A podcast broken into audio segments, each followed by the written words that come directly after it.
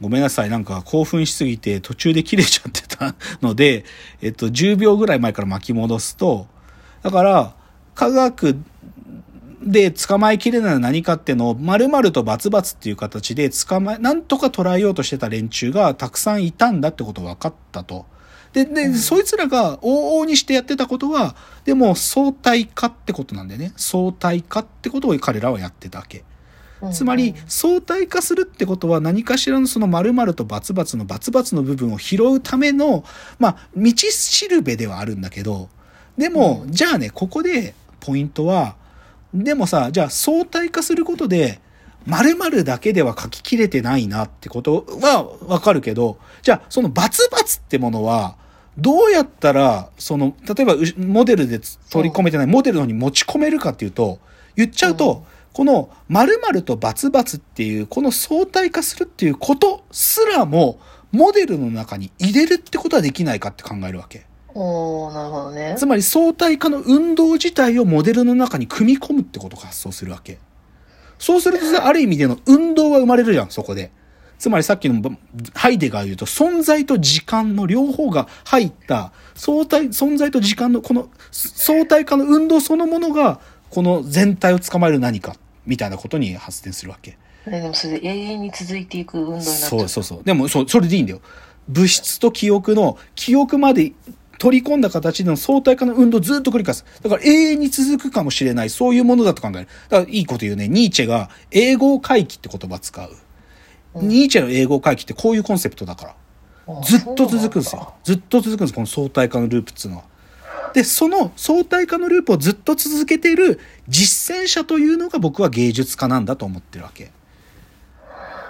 つまりね。相対化のループをずっとそう。で、ここで、つまりね、だからここでポイントはだよ。なんか、僕らが、まあモデル、科学者としてモデルを取り出す私っていうのは割り切りのいいものじゃなくて、この私もある意味での相対化のループの中に投げ込まれるっていうことを起こせるんだとすると、僕が扱う、扱えるものはさ、究極的には、その捕まえたかった〇〇とバツバツの両方が入り込んでるものだよね。その相対化のループの中に自分もいたらそう。そうそうそうそう。さらに、まあ自分。自体がすでにそうだもんね。で、理論家である私だけじゃなくて、一市民に,、に対しても、あなたが今生きているっていうことが、その、なんていうか、相対化のループだっていうことを、なんていうか、より直裁に伝えることができたとしたら。なるほど。え、じゃあそういうこと？いやいや、ごめんなさい。ちょっと今、竹野さんの AI の話あ、そうだよ。フラッシュバックしたけど。いや、でもそ、その話につながる。つまりね、僕は、うん、こ、このコンセプト手に入れたときに、じゃあ次何しようと思ったかっていうと、この相対化のループの中に、しかもこの、どっちかっていうと普通に我々生きてるから、その相対化のループの中に生きてるわけ。現実的にはね。なんだけど、よりこの相対化っていう圧力を強めた形で、その世界、その相対化のループの中に人間を投げ込むってことはどうやったら可能かってことを構想し始めるわけよ。うんうん、でで、そこで重要な理論家がね、僕にとってね、ラカンという、あの、フランスの学者だったんですよ。はい。ラカンは精神分析、まあ、要はフロイトの孫弟子みたいな人なんだけど、で、ラカンは言っちゃえば、うん自分がその相対化のループの中に差し、な、なんか投げ込まれているっていうことを、どう、なんていうかな。まあそれをね、テキストレベルで一生懸命やった人なの。で、うん、でも、でも彼のメイントピックは精神分析だから、一番ね、それがはっきりとするのが、うん、あのね、ラカン派の精神分析員になるためのテストがあるんだけど、これ、パス、パスって言うんだけど、ラカン派の精神分析、自分がラカン派の精神分析と家として一人前だってことを証明するためのテストがあって、それどうやるかっていうと、クラ、あの、患者がいるじゃん、精神分析だから。まあ、クライアントって言うけど、その、患者の、要は、いろいろ聞くじゃん。なんか、あなたの、なんかその、夜寝てどういう夢見ますかとかさ、なんかさ、まあいろいろあるわけよ。こう質問でいろいろ聞いて、対話するじゃん。で、それで、この患者が、こういう、ある種の、こう、精神、彼彼女の心心的な何かに起こってる変化はこうだみたいなことを分析家として私がなんか、まあ、読解するじゃん。で、それを別のやつにまず説明するわけ。別のある一人のね、媒介者に。で、媒介者っていうぐらいだ。で、こいつが、こいつがだよ。そのラカン派の精神分析を認定する委員のやつに、こいつが説明すんの。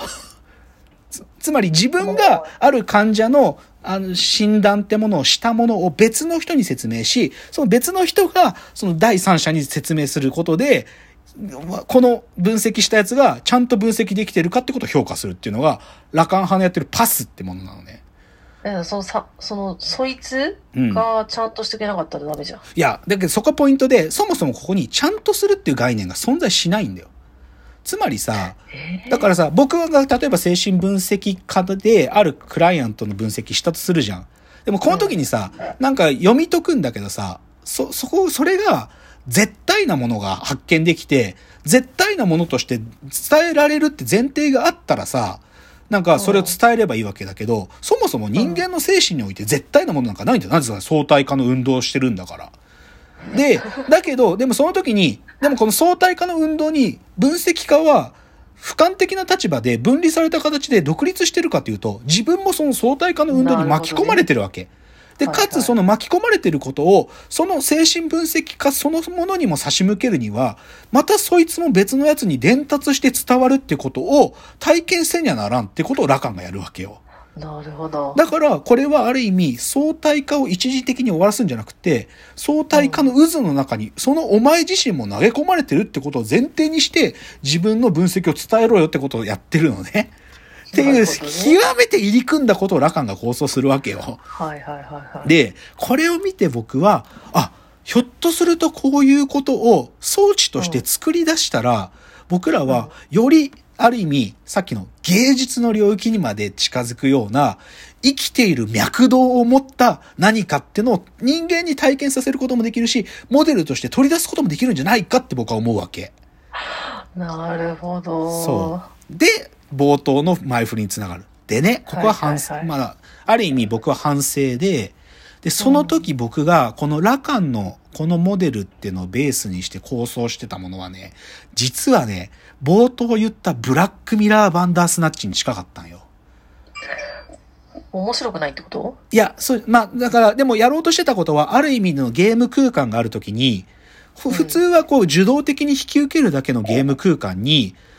その被験者が能動的に参与できるっていう体験を繰り返すことで、相対化の運動に巻き込めるって僕は思ってたの、実はその頃。うんうん、けど、冒頭言った通り、ブラックミラーバンダースナッチを実際見てみてもわかるのは、ある意味での相対化の運動の中に自分がいるって体験をデザインはできてないんだよね。だからこれは僕はある意味ではその時に僕が考えてたことは間違いだって今告白してるんだけど、間違いだったっていうか、それでは不十分だったってことを言ってるの。で、その、うん。自分自身にその相対化の目線が投げかけられるほど鋭くはないってこと？そう。ある意味、相対化の外側の、だから、そ相対化の、か、なんていうかな。言っちゃえば、その、え、デザインされた可能性の内側で他の選択肢があり得たっていう風に提示し続けてる限りにおいて、相対化の、なんていうか、それほどパワフルじゃないわけ。もっと他の世界すらあり得たってことを、感じ取るのが本当の意味での相対化なはずなのに、ブラックミラーバンダースナッチみたいなものは可能性があくまでも限定的だったわけよ。はいはいはい。だから、で、だから、でも、それで僕は、あの時うまくモデル作れなくて、ああと思ってたの。うん、で、で、冒頭言った通り、うんうん、今だったらどう作るかっていうと、それがハントアキラーみたいなものになるはずなんだよ。つまり、ある意味、その、断片的にフィクションなんだけど、現実と接近してるような何かを渡して、で、現実の中に手がかりがあるかもつって、被験者が探し回ることで、でもこれ本当に犯人がいるかもとか、いやでもこれ遊びだよなっていう、そういうも、もうなんていうか虚実の暇、そこのスレスレみたいなところをほん、今だったらデザインすると思う。でもその相対化の、その、なんていうの、あれが自分に差し向けられる時って不安になるじゃん。なる。自分の存在が揺らくから。そうっすよ。っていうのは、うん。そうですね。ハンターミラー、キラーの方があるよね。そう。そうそう。だから、その不安になるっていうのがまさしく芸術って話に接近するけど、要は芸術家ってさ、どこで絵が完成するかっていうのってさ、自分次第じゃん。けどさ、絵が完成しないわけじゃん。つまりそれはさ、ある種の不安とずっとこうし続けてるわけ。ひょっとするとこの一辺の絵を描くことで、また違う見方ってものを提示するかもしれないっていう、その相対化の運動の渦の中にいて、終わりを決めるっていうのは極めて、なんていうか揺らぎま続けてるわけ。だから今日の冒頭の格言の話に戻る。つまり自由とは、あ、ごめん、不安とは自由のめまいであるなんですよ。わ、ね、かる？つまり自由っていうのは相対化の運動の渦の中にいるやつのことを自由と呼ぶんですよ。で、つまり、で、こっからさらにコンセプト進めると、つまり自由、自由に振る舞う、自律的に振る舞う存在っていうのは、この相対化の渦の中にいる単体のことを自由な存在と呼ぶわけ。わかる？ここでついに AI に着地するんだよ。つまり僕らが作ろうとしてる AI っていうのは、この相対化の渦の中にいる存在を作ろうとしてるわけ。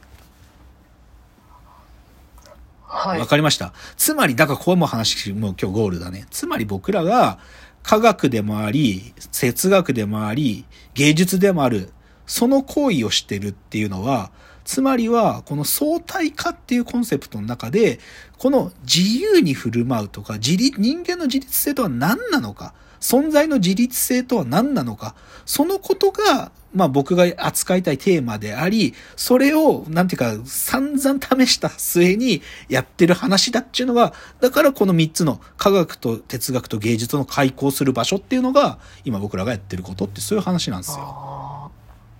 まあ、それ、あの、私は何回もその AI の話聞いてるんでわかるんですけど、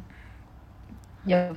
まあ今日はちょっと。初めて聞く人あれなんじゃないそうだね。まあでも今日置き去りになる人いるかもしれないけど、AI についての疑問がある人は、あの、今までの放送の、あの、AI スペシャル回を聞いていただけるとわかると思います。まあなるほどね。やっと最後まで来た。じゃあ次のチャプターで今日のまとめ最後です。